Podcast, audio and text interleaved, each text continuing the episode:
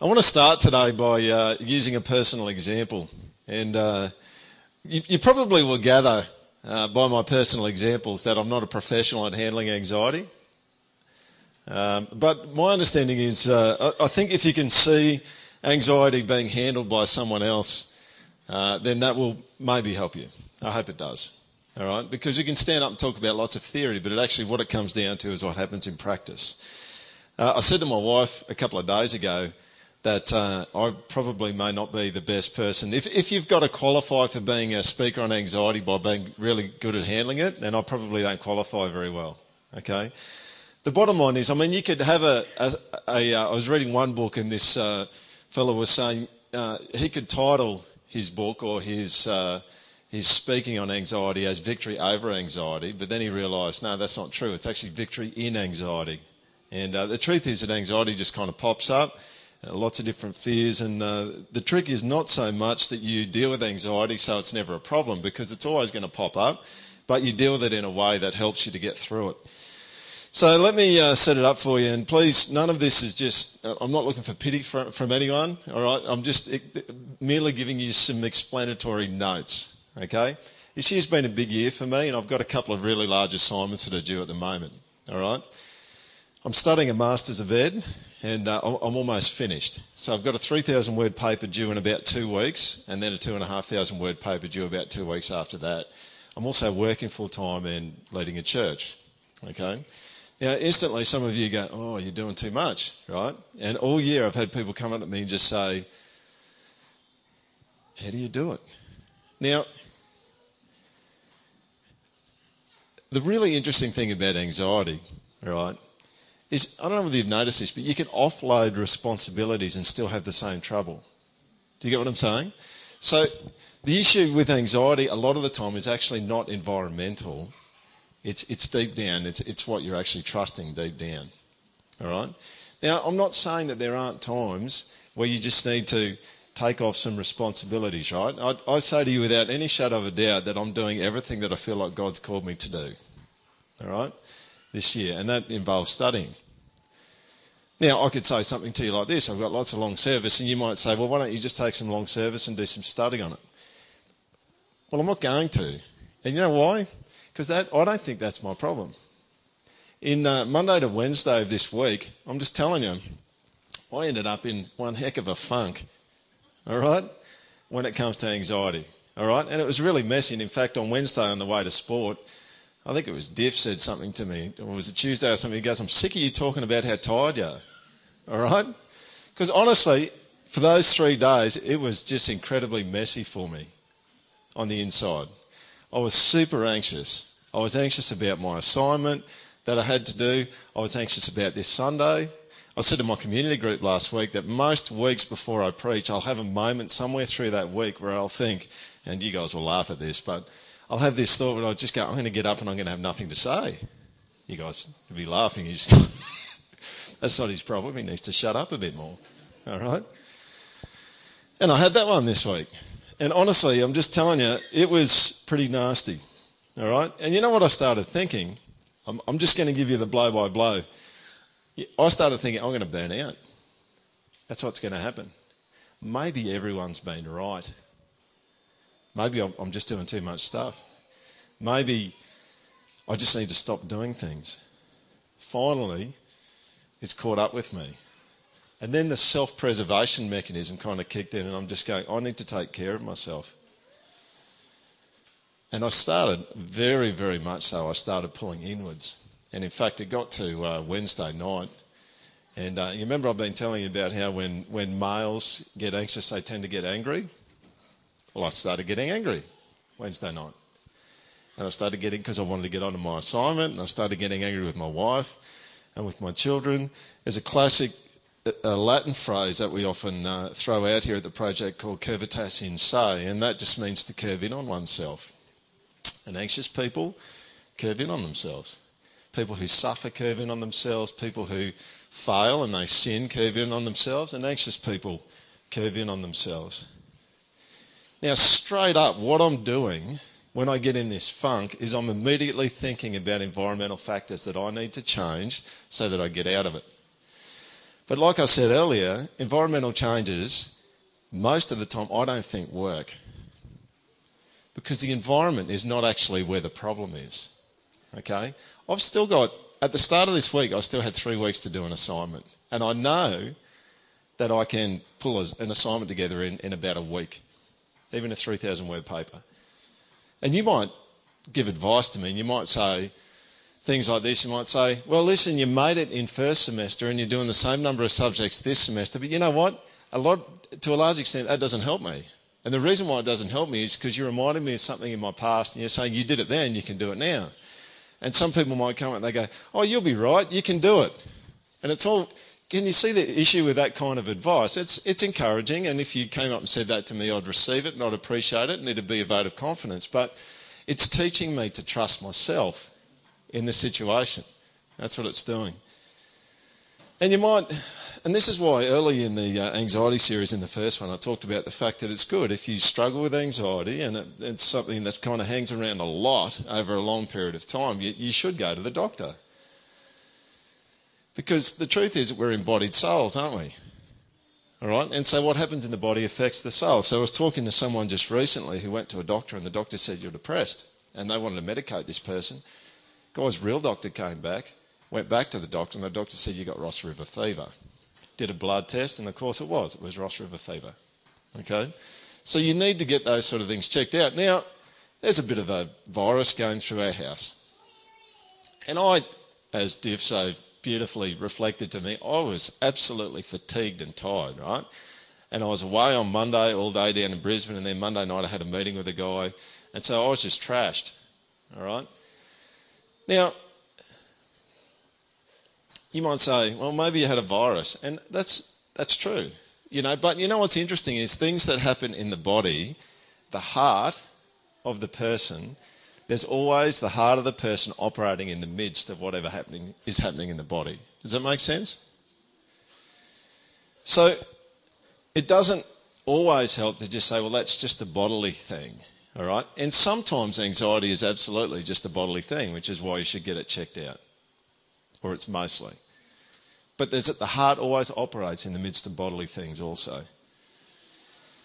Now, what actually happened at a spiritual level for me in the first three days of this week is I actually stopped believing that God's promises were for me.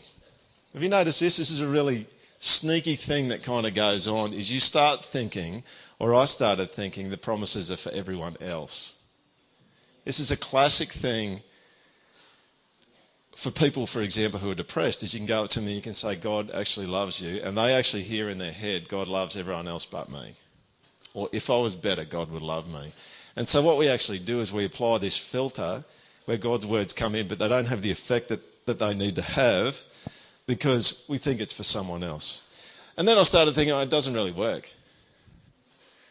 God's stuff, His promises don't really work. But you know what?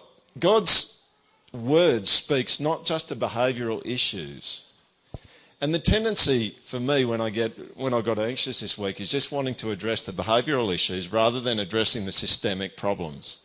And we think, and I massively believe, and the project does, that God's word and God's truth speaks to systemic problems that cause behaviours. Does it make sense?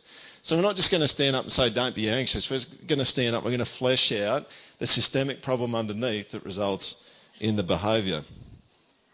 What was really interesting is uh, my anxiety funk started turning around on Wednesday, and you'll be really surprised. And I'm going to tell you exactly what I said to my wife, but I do some professional counselling, and uh, I had a counselling session with a lady on uh, Wednesday afternoon. Turned me around. I came back and I arrived home, and um, Andrew's leaning against the letterbox at home. And you know what I said? I said, geez, that was good. I said, I had to think about someone else's problem and not my own. I said, I think it's turned me around. Which is really interesting because instinctively you think, when I've got a problem, I've got to just delve into it and I've got to get it sorted out. But the truth is that everything started to turn for me when I actually went and I had to help someone else. And the really interesting thing about it is earlier in the week, in my, uh, in my quiet time, I, read this verse that is specifically, and uh, this is a bit dangerous, but you've got to be careful taking scripture verses out of context. But I think sometimes God speaks scripture verses by the Holy Spirit to people that are kind of out of context, but the truth is still kind of consistent with the Bible.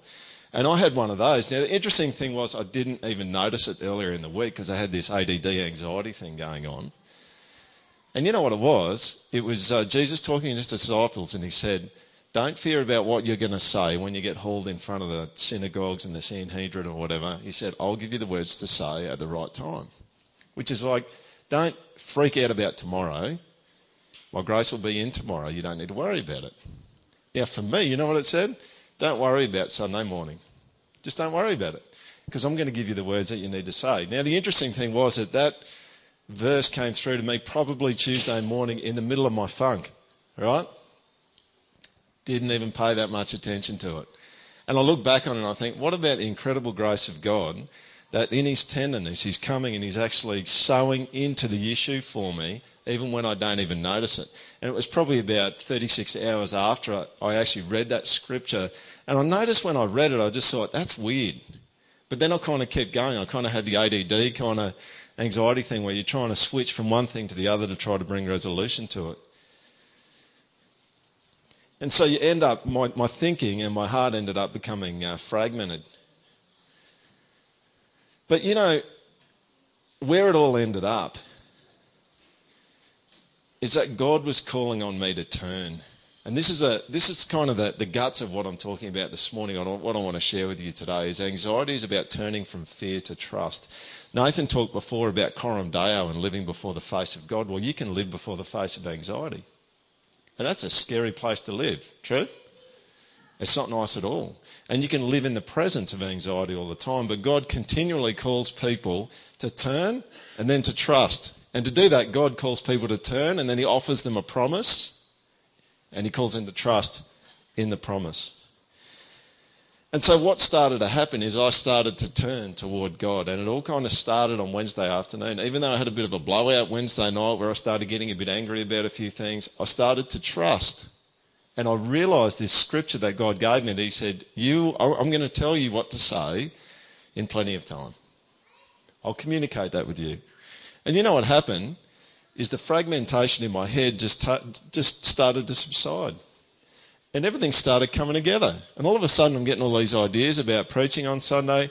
And it all started coming because there was a, a move where I decided to start trusting God. My thinking actually became ordered. And, and some of the processes for doing my assignment started to fall into line. And it just that's the critical thing. The critical thing is trust. Now, I want to just show you a scripture that I uh, spent a fair bit of time in.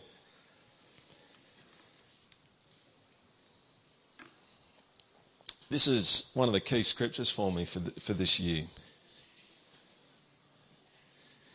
And I spent some time on this one on Thursday morning. And to be honest, I was absolutely deeply touched by this scripture on on Thursday morning. Now, it's a wallpaper on, on my computer. It's been a bit of a, since about April or May, it's been a critical scripture for me or since then. But you know, sometimes you can just, it's like I'm going to burrow right down deep into this thing. So I'm just going to read it through for you. Because this speaks deeply to anxiety. Fear not, for I am with you. I actually didn't believe that. And Thursday morning I realised it. I actually didn't believe that God was close and that He was with me. I thought I was on my own. And I'll be honest with you, some of you actually need to get busted up about the fact that you don't think He's near. Like, if you think about how great God is, how big He is, and how tender He is, that's an incredibly offensive thought. He would be that close, and He would be that tender, He would be that loving, and He would want to be that helpful, and you don't even think He's close, and you don't think He's helpful, and He's a long way away. You see, there's always a part in dealing with anxiety, there's always a part in, in Christianity that's about repentance, right? And repentance is just turning around and going the other way. And I, on Thursday morning, had to repent. Now, maybe that's a dangerous thing. Like if you go to a person who's very anxious, it, it's a, that's a dangerous thing to go up to them and say, you need to repent. You need to turn and you need to go the other way. But that's actually what needs to happen on Thursday morning, I had to repent about the fact that I had made assumptions about what God was like, about what his character was like. And the assumptions actually isolated me. We'll move on. Be not dismayed. You know what the definition of dismay is? It's discouraged. It's a discouragement and a lack of enthusiasm because of dread. Maybe some of you are dismayed and you see, you see what God's saying there. He's going, the reason why you don't need to be dismayed is because I'm with you. Like I'm, I'm with you. I'm literally, I'm right with you. I'm like in the seat next to you. I'm not a long way away. Then look at the next bit. For I am, who's God? Yours. So this is where in anxiety you've got to slow down. It's amazing how warped God's your view of God's character gets when you're anxious. And you've got to slow down and you've got to recover that, right? So you look at this up here, and he's not just saying, Fear not, because I'm God. That would be one thing. That would be good, wouldn't it? It's like, Fear not, I'm your God. You just go, Well, that's a good reason for comfort. But he, he goes further and he says, Fear not, because I'm your God. Well, that's a lot more personal, isn't it? He's yours.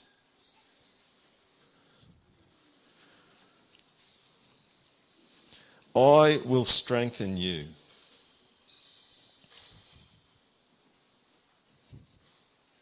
You see, you get anxious and you spin up that ADD thing and you need to stop.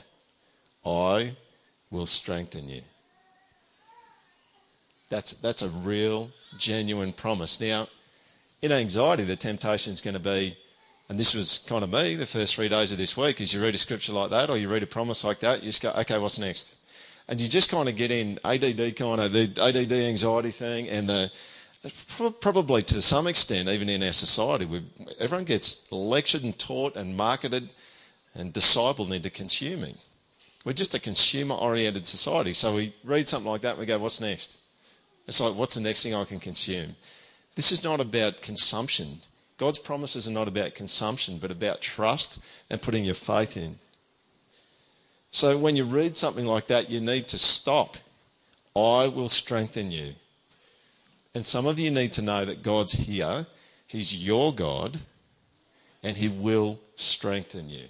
He will. But you need to trust Him.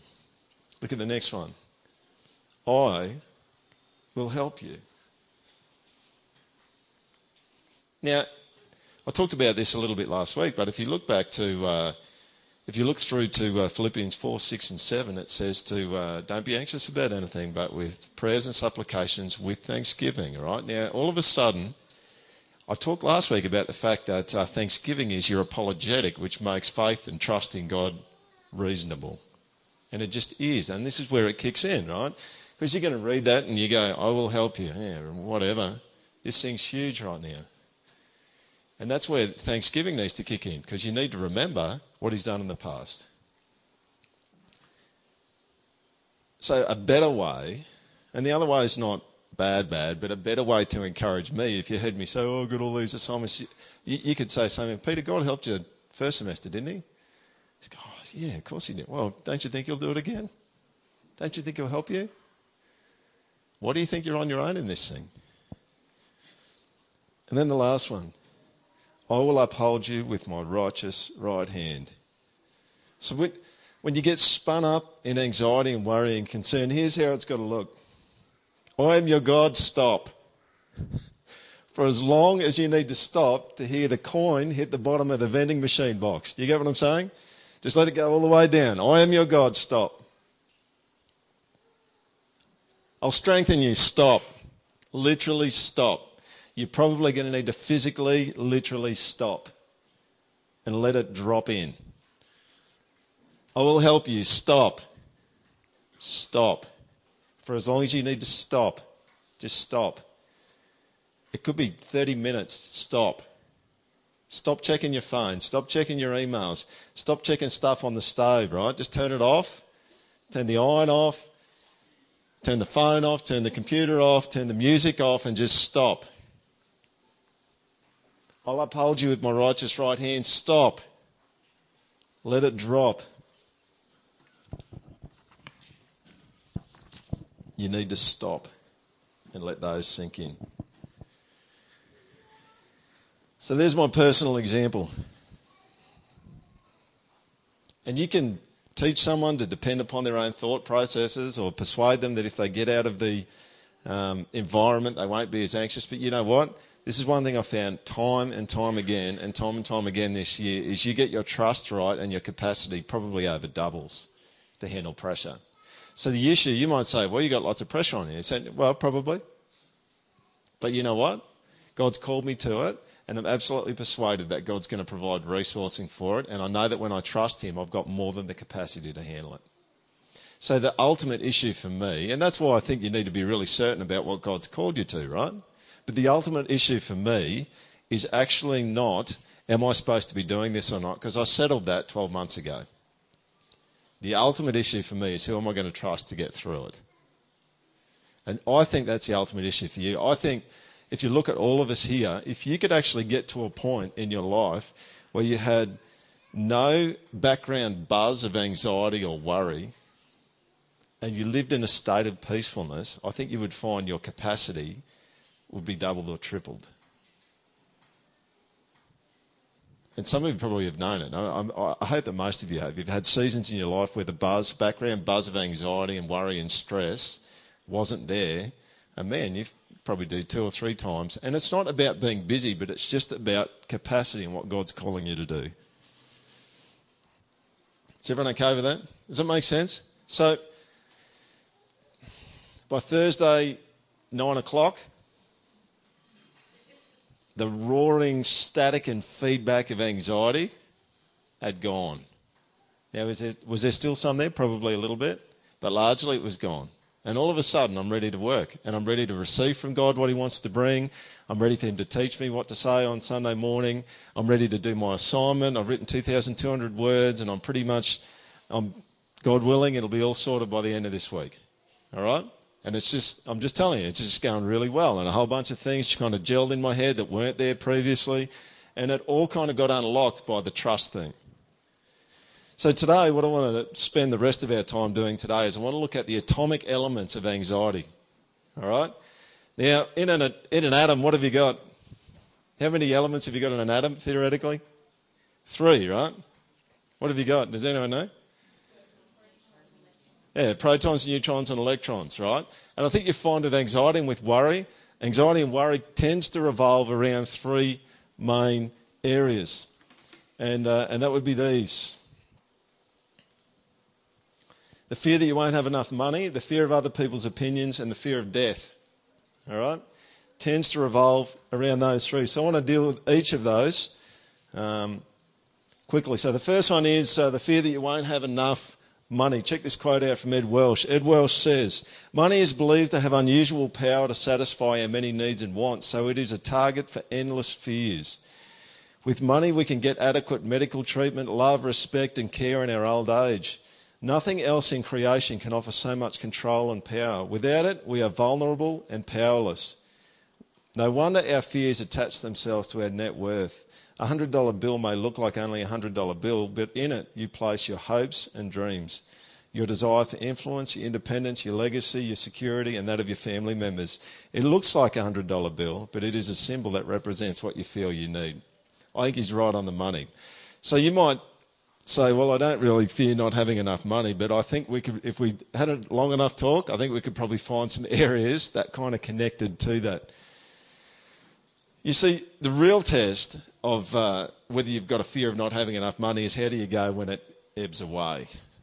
It's okay when you've got it, and, it's, and, and there's a, a, nice little nest egg going on there, but what happens when it ebbs away? The interesting thing is for you guys down the front here, the younger people here, is like you just go, well, I'm sponging off my parents. Right? So it's kind of their worry, but one day it's going to be your worry, and it might be your worry now. And it's, it's a freaky, freaky thing uh, when the money starts dwindling away. Well, the interesting thing is one of the uh, most significant um, moments that Jesus addresses this whole issue of not having enough is the Sermon on the Mount.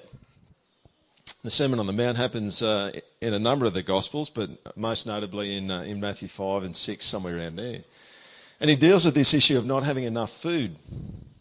Now, the interesting thing is, back in those days, you couldn't just go down to Woolies and just hand out some money and get some stuff, right? It was a subsistence economy. If you had a drought, it basically meant you had less food. And maybe you wouldn't have enough food. And the drought maybe could be the end of you. So you've got to remember when Jesus is talking to uh, the people in uh, the Sermon on the Mount, he's not talking to people who've got a credit card and like 500 bucks in their wallet. Anyone got 500? No. You get mugged at the end. take them down. You know, they haven't got 100 bucks or 200 bucks in their wallet. They've got, they've actually, they're there and they're hoping the crops are going to come through and they're hoping they're going to have enough water. It's very much living day to day.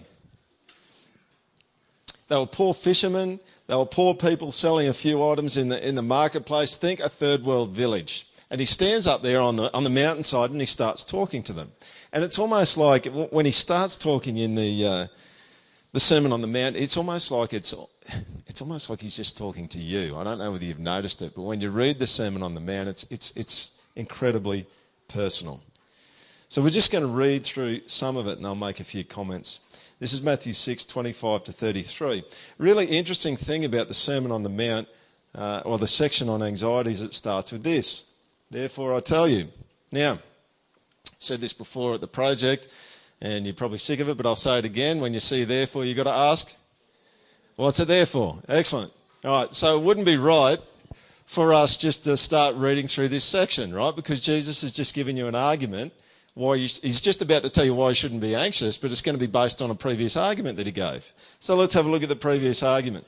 Here it is. Do not lay up for yourselves treasures on earth where moth and rust destroy and where thieves break in and steal, but lay up for yourselves treasures in heaven where neither moth nor rust destroys, and where thieves do not break in and steal. For where your treasure is, there your heart will be also. Does anyone see the connection here between this and anxiety? So, this is what I'm doing this week. I'm just going, well, that's interesting. So, let's just do a quick inventory of where I'm investing my time and my resources. Because if I'm investing time and resources in my reputation, in uh, my house, in things of this earth, Jesus is saying it's uncertain. Things of this earth are uncertain. So if, you if your treasure's here, it's inevitable that you're going to be anxious. Do you see that? It just will be. And he's saying to you, he's saying, you should build somewhere else where there's no uncertainty, where there's complete certainty. Now, here's the good thing you build there, anxiety's going to subside massively. Do you see that? You've got to build on certainty because anxiety is all about uncertainty. I don't know how this is going to end. The eye is the lamp of the body. So if your eye is healthy, your whole body will be full of light. But if your eye is bad, your whole body will be full of darkness. If then the light in you is darkness, how great is the darkness? No one can serve two masters, for either he will hate the one and love the other, or he will be devoted to the one and despise the other. You cannot serve God and money. Now, this is why at the project we say things like, put your money in the best place where it's going to get you the most returns, where it's the most secure, because it's actually not going to be the most secure by you building your own wealth on this planet. Now, am I saying not to build your own wealth? No, I'm not. All right, but you've got to think about your wealth differently. Jesus is saying you can't keep your money on this earth, but there's a way to take it with you in heaven. You can use your money in a way that it builds certainty into the future. You get what I'm saying? And you've got to do that, right? And he's saying if you don't do that, anxiety is going to be the result. Interesting. Anyway, now that we've read that, we can uh, continue on in Matthew 6. He says this Do not be anxious about your life, what you will eat or what you will drink, nor about your body, what you will put on. Isn't this interesting? Jesus cuts right to the heart here. The three big issues eat, drink, and wear. Those are the critical issues, aren't they? It's like if, if you guys all came to church today and you're going, well, we've, got, we've had no food for the last three weeks, and you're just wearing tattered old underwear, right? Because you, I've got no clothes and, I've got no drink. I'm famished. You know, like those are pretty critical issues. He cuts right to the chase. What does he say? Is not life more than food and the body more than clothing? That's a really perceptive question.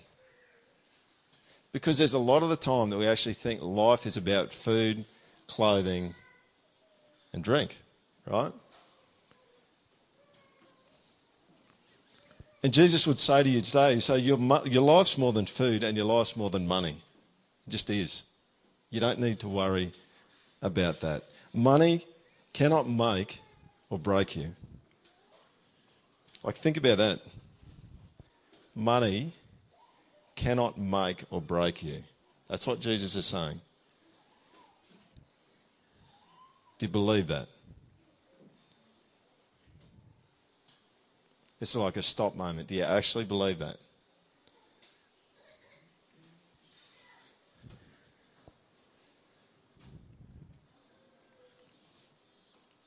Look at the birds of the air.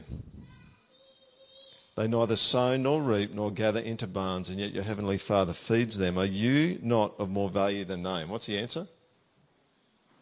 What's the answer? There you are. Now you've got to think. I mean, you think Jesus is talking like a, about a crow or a magpie. A random thing that just kind of scratches around and picks up stuff all over the place to eat.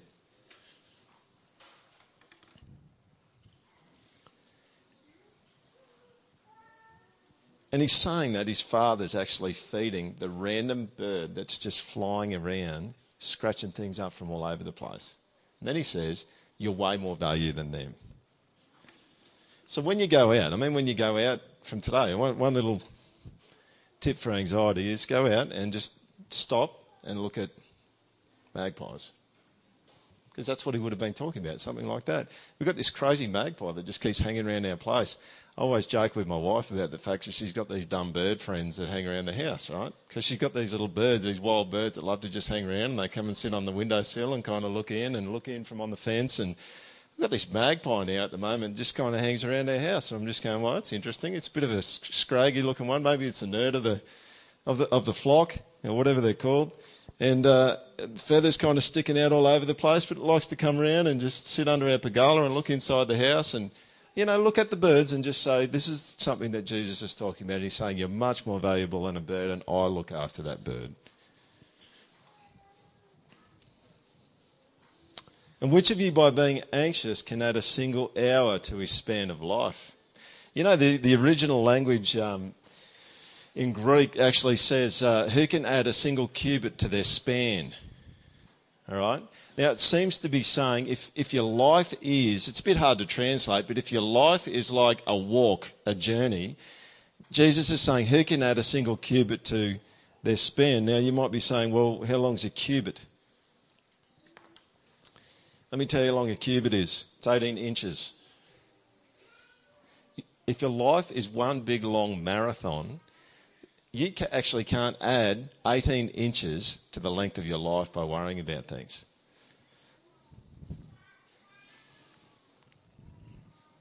And then this. And why are you anxious about clothing? Consider the lilies of the field, how they grow. They neither toil nor spin. Yet I tell you, even Solomon in all of his glory was not arrayed like one of these. But if God so clothes the grass of the field, which today is alive and tomorrow is thrown into the oven, will he not much more clothe you, O you of little faith? So at this point in time, you don't think Carnival of Flowers, Grand Champion flowers. Because Jesus is not, we're not, he wasn't in Toowoomba, all right? And it's not 2013. And he's probably standing there and he sees a flower that's growing in between two rocks. See that wildflower? I clothe it. You see, he's talking about the kind of tough wildflowers that, that probably grow on a vacant lot or on roadsides among the weeds. And remember, these people are poor. They don't have flower gardens. You see, he's pointing out one that's maybe between those two rocks and it's got a flash of colour. He says, Look over there, look at that one that's growing. It's not toiling or spinning. I clothe it, I look after it. And then he goes on and he seems to start talking about the drivenness that we often have. Therefore, don't be anxious saying, What shall we eat, or what shall we drink, or what shall we wear? For the Gentiles seek after all these things. That's an interesting comment. God would have you not be driven like everyone else is driven to get food, clothing, and drink. It's an interesting question. Do you look different to other people around you? Do you look different to your neighbours, or would they look at you and go, well, they're driven to get cars and houses and shelter and food and clothing just like I am? Because Jesus is, and it's not like some of you going, oh, okay, so we don't need to wear clothes. No, I'm not saying that, right? I'm not saying that. He's just saying don't be driven by it. You need, you'll look different.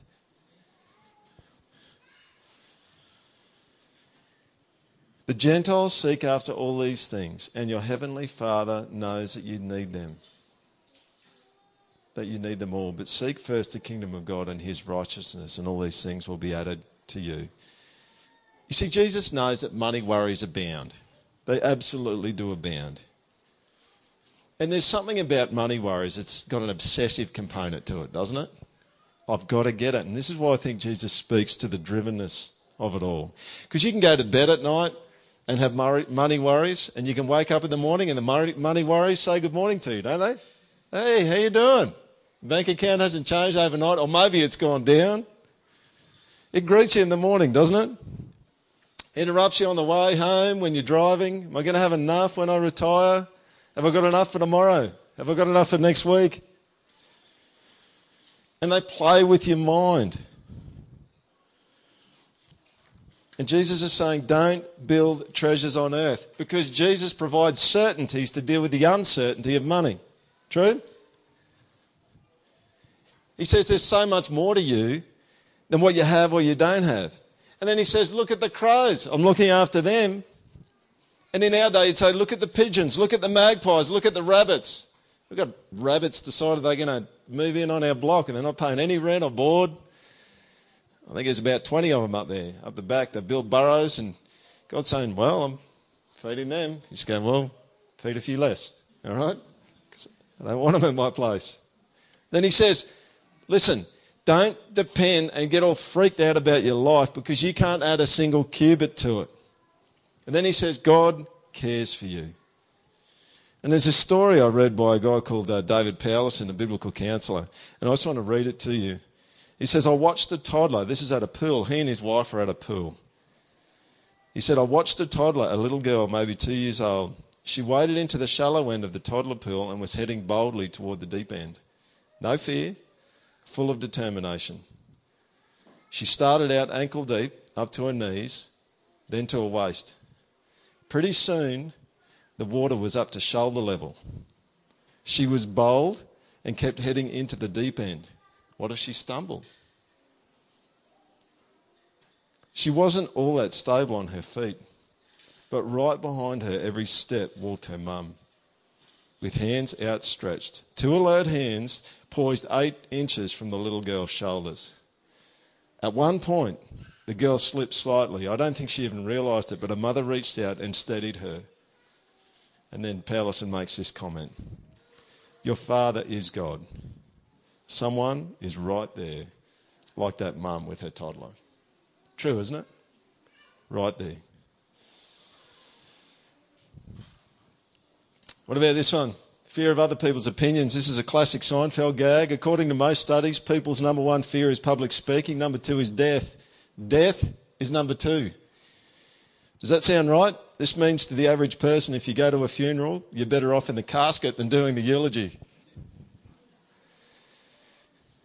This is huge. Fear of other people and their opinions is absolutely huge. The number of people that just operate on the fear of other people's opinion is just incredible. And uh, Diff and I were having a conversation about this the other day. There's this lady, I'm going to tell you anything so you can't identify, but there's this lady that I've been watching for a while and I've had something to do with for a while. And I, for the life of me, I haven't been able to work her out. And it's just a penny, I think, has just dropped in the last week that she is really concerned about what other people think of her. And it just influences everything that she does. And there's uh, some people who have done some study uh, and, and, written some books. One guy's name is uh, Alain de Botton. Uh, but there's a popular term uh, out there, just so that you know, called status anxiety. All right. Now, don't ask how uh, I came to be on the Clio website, but on the Clio website, um, it says, according to psychologist Renus Sarkis, status anxiety, that would be a cool last name, wouldn't it? Sarkis. Anyway. Refers to being preoccupied with a feeling that you're not good enough unless you match up to others. People who experience these feelings tend to compare themselves to others and may feel as though they will never measure up. Huge issue, issue. In fact, such a big issue that we'll probably do a whole series on this at some point in time because it's really a dominating issue for a lot of people. And some of you just kind of go, oh, I don't think about other people's opinions too much. Well, I suggest to you, put you up the front and let's have you share something for five or ten minutes in front of church. And then you, you, some of you probably be okay with it, right? Now, the reasons why you'd be okay with it would be interesting. Some of you just go, yeah, I can take that. I'll do a better job than Sondergaard, and maybe you would, all right? But sometimes that can come from a, a sense of uh, arrogance. I mean, it can come from a good place. But some of you just go, no way. I am not doing anything publicly. But it's amazing how much this, uh, this impinges. What are people actually thinking about me? On Wikipedia, it talks about status anxiety as well. It says status anxiety discusses the desire of people in many modern societies to climb the social ladder and the anxieties that result from a focus on how one is perceived by others the really interesting thing, like people often talk about the peer pressure that exists in a school, right, in a high school, but I actually think if you put adults in the same kind of pressure cooker of a school, they'd probably still exhibit similar tendencies. Because what we tend to do is we actually tend to get people around us that like us, and we tend not to get people around us that don't like us, or people whose opinions of us are negative. Does that make sense? And that's and it's almost like you set up your little cushy environment where uh, someone doesn't think poorly of you because you just get all the people that you like. Now, when you're in a school, if you're a teenager in a school, you're in a situation or a scenario where you don't get that choice. And added on top of that is the fact that someone's sense of themselves and their own personal development is actually happening in the midst of that. And it's a pretty, pretty intense little, uh, little environment. But I'm a huge believer in the fact that adults, and I've been in some of them, like I've been in some uh, study kind of uh, assessment situations where adults are under similar pressure to uh, teenagers in schools, and they're not that different to the teenagers. Because I think this mechanism kind of kicks in oftentimes is what do other people actually think of me? There's a guy in the States who's a radio announcer called Howard Stern.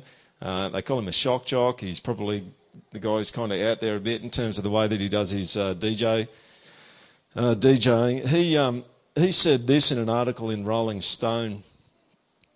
The curse is I take it so seriously. i got to know do you think I did a good show and are you satisfied? That's the neurosis and that's the source of all problems for me. Really interesting. Now, this is a bind, isn't it? Because he's a radio announcer and if people don't like his show, they're not going to listen. And then that's going to be a problem. So other people's opinions at some level do matter, but often what happens is other people's opinions get far too high a place in our lives. Now, I don't know what you think. I'm assuming you're coming back because sometimes I can say a couple of useful things. All right? But you know what? If I'm totally useless at speaking, you're probably not going to come back. You just go, they need to get another guy. And maybe you're thinking that anyway. I think they need another guy. All right? But you can even be a useful speaker or a useful presenter, and this happens to me sometimes, and I can get halfway through a message and I can just go, man, I'm not doing very well today. And you know what starts or, or threatens to dominate my thinking is what you're thinking of me.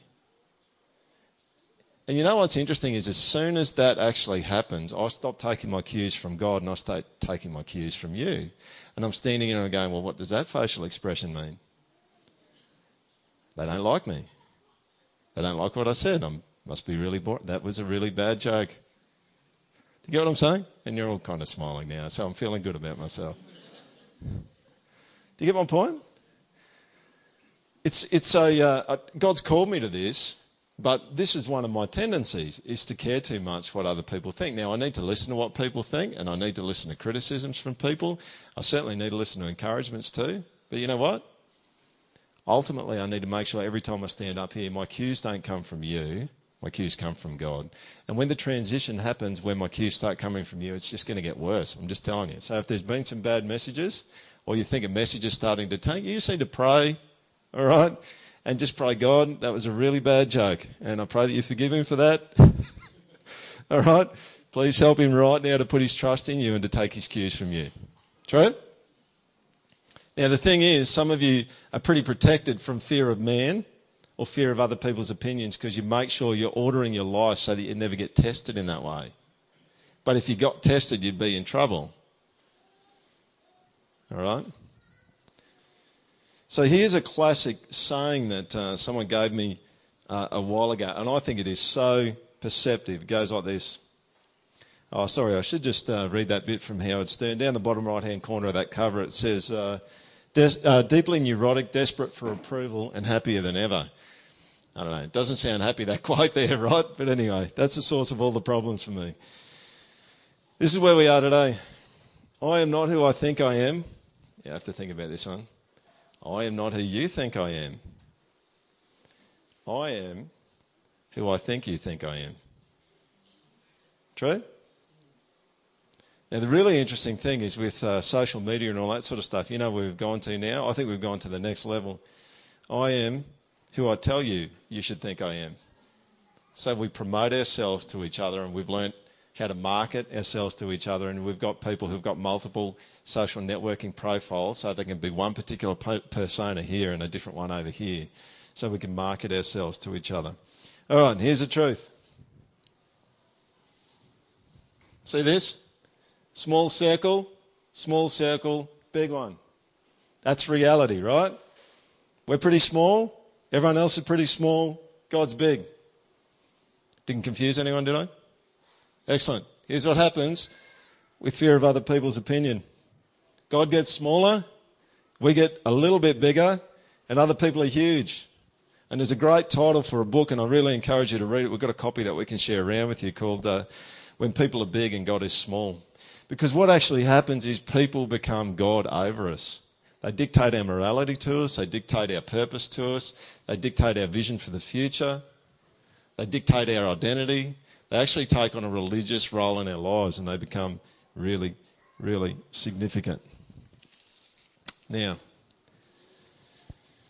you need to reorder your perspective. This is what Jesus says in Luke 12, verse 4 to 7, he says, I tell you, my friends, don't fear those who can kill the body, and after that have nothing more that they can do. But I'll warn you who to fear. Fear him who, after he is killed, has authority to cast you into hell. Yes, I tell you to fear him. Now you guys are going, well, I thought you were telling us not to fear God. But you know what's interesting about this is look at the very next thing that God says. Jesus says, He says, Are not five sparrows sold for two pennies? And not one of them is forgotten before God. Why, even the hairs of your head are all numbered. Fear not, you're of more value than many sparrows. And there's a sense in which our fear of God has got to be more supreme than our fear of other people. But fear of God is not ultimately about fear of punishment, because fear is about respect too, isn't it? It's about honouring and it's about respect. And there's a problem with our fear, an appropriate fear. We fear the punishment of other people's opinions and what they will do to us. We need to flip that and have a fear and a respect for God and His size and His magnificence. We need to turn from anxiety about what other people think to trust in God. And the Bible speaks about this so much, it's incredible. You can go to Psalm 118. Um, it says, The Lord is on my side, I will not fear. What can man do to me? The Lord is on my side as my helper. I shall look in triumph on those who hate me we just don't have enough time. It's all over the place. In uh, Proverbs 29 25, it shows this uh, juxtaposition between anxiety and trust. It says, The fear of man lays a snare, but whoever trusts in the Lord is safe. And then in Hebrews 13, verse 5 to 6, it says, Keep your life free from the love of money and be content with what you have. For he has said, I will never leave you nor forsake you. So we can confidently say, The Lord is my helper. I will not fear. What can man do to me? And it's a classic thing. If you look in uh, John uh, chapter 12, after Lazarus had been raised from the dead, the Jews got really sick of him going around and talking about Jesus bringing him back from the dead. And you know what they decided to do? It's like, we're going to kill him. That's what, and it's like, yeah, like that's going to scare him. He's already been dead once. All right? We're going to kill him. And so it's, it's just, I mean, it doesn't say anything about Lazarus, but I imagine Lazarus just kicking around, just going, Is that all you're going to do? Is that it? Because that's kind of Jesus' rationale and Jesus' logic. Don't be afraid of them. I'm looking after you. All right, really quickly. Fear of death. Woody Allen said this I'm not afraid to die, I just don't want to be there when it happens. Pretty true. Death is a freaky, freaky thing. And you've got things like fear of bridges, planes, many other things. It's all a fear of death. Some people, I've heard them say before, that anxiety is, is a fear of non being in some way. And so it's kind of connected in some way to this whole fear of death. You see, no thought control or relaxation really touches the fear of death very much. It's actually a stalker that stalks us with a vague presence. And when it gets up front with us and we start thinking about our own mortality and our own death, it, uh, it becomes all pervading. I think horror movies are, um, are scary because it brings death up very, very close. And not only that, but the way that you're going to die is fear inspiring, isn't it? You see some brutal ways that people die. Scary, painful ways. You just go, oh, I don't want to go like that. And so, one of the classic fears that people have is hypochondria, isn't it? It's like that spot, it's going to take me down. All right, it's that mole. I can, it's, you know, it's, that's a cranky one. It's going to take me. That'll end me. But the truth is that uh, that fears, as I shared last week about myself, that the fear of death often actually has a spiritual root. So I just want to throw a couple of scriptures around and then we're going to finish up. The issue of fearing how someone's going to die. What do you need to turn from? What do you need to turn toward? Well, here's what you need to turn toward. Isaiah 46 4. Isn't this incredibly tender? Even to your old age, I am He. And to grey hairs, I'll carry you. Don't trust in the medicos. Don't trust in them. Now, at some level, you need to, right? But don't ultimately trust in them. So this is not, I bet you that's going to be misquoted. That'll end up on YouTube for sure. It's just like pastor of the uh, project says, don't go to the doctor. I'm not saying that, right? Just saying don't put your ultimate trust in medicos. They're not the ones ultimately that are going to carry you. I have made and I will bear, I will carry and I will save. King Asa in the Old Testament, it's a pretty weird name, but King Asa in the Old Testament got busted because he went to the doctor before he talked to God about his stuff, his physical problem. All right? You just want to make sure you're always talking to God. God's the one ultimately that's carrying you. And if Look, old age, these guys down the front probably don't think they're going to get old, but you guys will get old and you get all decrepit like the rest of us, or maybe not. Maybe that's a bit rough, isn't it? And things have just stopped working, and body parts and legs and knees and all that sort of stuff just stop working as well as what they're meant to work. You know what God says? He says, when you get there and the doctor can't help you anymore, and even before the doctor could help you or stopped helping you or whatever, He said, I was carrying you the whole way. I'm going to carry you. And you know what? You could go through brutal and I don't know this because I've done it, but you could go through a brutal, painful death and it will be okay if God carries you. And some of you have seen people do that. People who put their trust in God and God's carried them through the most brutal, painful end to their life. And you know what? Maybe that's not great. Well, it's not great. But you know, I reckon a good line is if God carries you, it'll be okay. It'll be okay.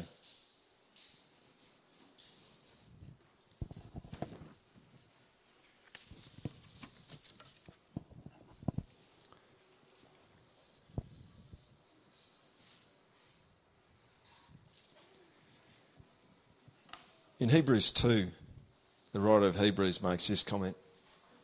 He says, Since therefore the children share in flesh and blood, he himself likewise partook of the same things. Jesus came, became human, so that through his death on the cross for sin, he might destroy the one who has the power of death. That is the devil, and deliver all those who through fear of death were subject to lifelong slavery. Jesus' gig in dying for you is to take away the fear of death because it just changes it. If you belong to Him and you've asked Him to forgive you for your sin and you've turned from your, your disobedience to Him, it changes death. Which is why in the New Testament, I don't know whether you noticed, but in the New Testament it speaks often about death as falling asleep. Because for Christians it's different.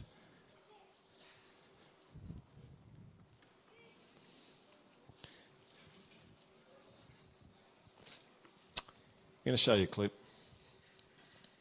This was uh, about the Kenyan shopping mall terrorist attack about a month ago. And I want to ask you this do you think, how would you go in this situation? Now, it's a very, very intense situation, right? And I think quite rightly there's going to be a whole lot of vigilance going on, which is like the first week of the anxiety series. And God, that's a good thing. But how would you go with uh, what actually happens in this news report? Here we go. Good evening. Welcome to ABC News Queensland. I'm John Taylor. Terror has struck the heart of Kenya as gunmen stormed a shopping mall in Nairobi, killing dozens. Among the dead, two Canadians and two French women. The Somalian Islamist group Al Shabaab has claimed responsibility for the brazen attack. Gunmen are still holding an unknown number of hostages in a standoff with Kenyan security forces. From Nairobi, here's the ABC's Martin Cuddihy. Panic at one of Nairobi's most upmarket shopping centres. Hundreds were inside when gunmen attacked.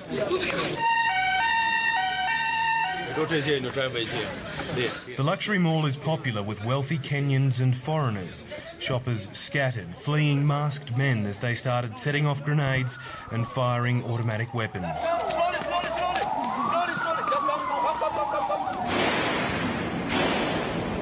There shooting on the ground floor, and slowly, slowly they're going up and up. The situation is very bad inside. Witnesses said the terrorists separated Muslims and Christians. The Muslims were set free. They said if you are Muslim, stand up. We've come to rescue you. Stand up and go. Those Muslims left with their hands up, and then they shot two people right next to me.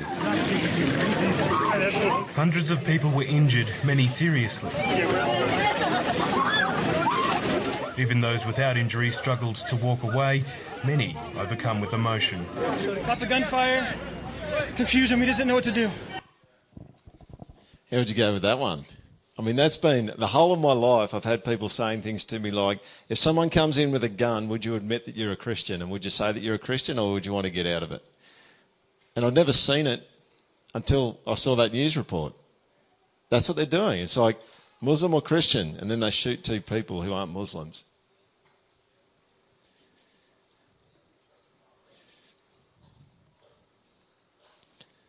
This is what Jesus says in Luke 12, 8 to 12. He says, And I tell you, everyone who acknowledges me before men, the Son of Man also will acknowledge before the angels of God. This is the deal. Jesus says this often. He says, The attitude you have to me is the attitude I'll have to you when I come back. But the one who denies me before men will be denied before the angels of God. And everyone who speaks a word against the Son of Man will be forgiven, but the one who blasphemes against the Holy Spirit will not be forgiven. And when they bring you before the synagogues and the rulers and the authorities, do not be anxious about how you should defend yourself or what you should say, for the Holy Spirit will teach you in that very hour what you ought to say. Your life's going to be on the line, and history actually tells us the first 300 years, roughly, of Christianity, they were getting slaughtered. That's why you never ever want to say the start of, uh, of Christianity and the start of Islam is the same, because they're just not the start of Islam for the first 300 years, they were killing people. Generally, it was like convert or die. The start of Christianity is if you're a Christian, we're going to kill you. We're going to feed you to the lions. We're going to tie you to a stake and burn you. I mean, to the point where some Christians actually ended up being kind of the party lights for one of the uh, one of the rulers of the time. They covered the Christians, they tied them to posts and co- covered them in, in pitch, and they set them alight while they were alive. with fire. And the question, this is a really, this is a really probing question for, for myself and maybe for all of us. Is your fear of death that settled? That that would be okay? That you would be okay? You can look in Acts at the story of how Stephen gets stoned for testifying to Jesus.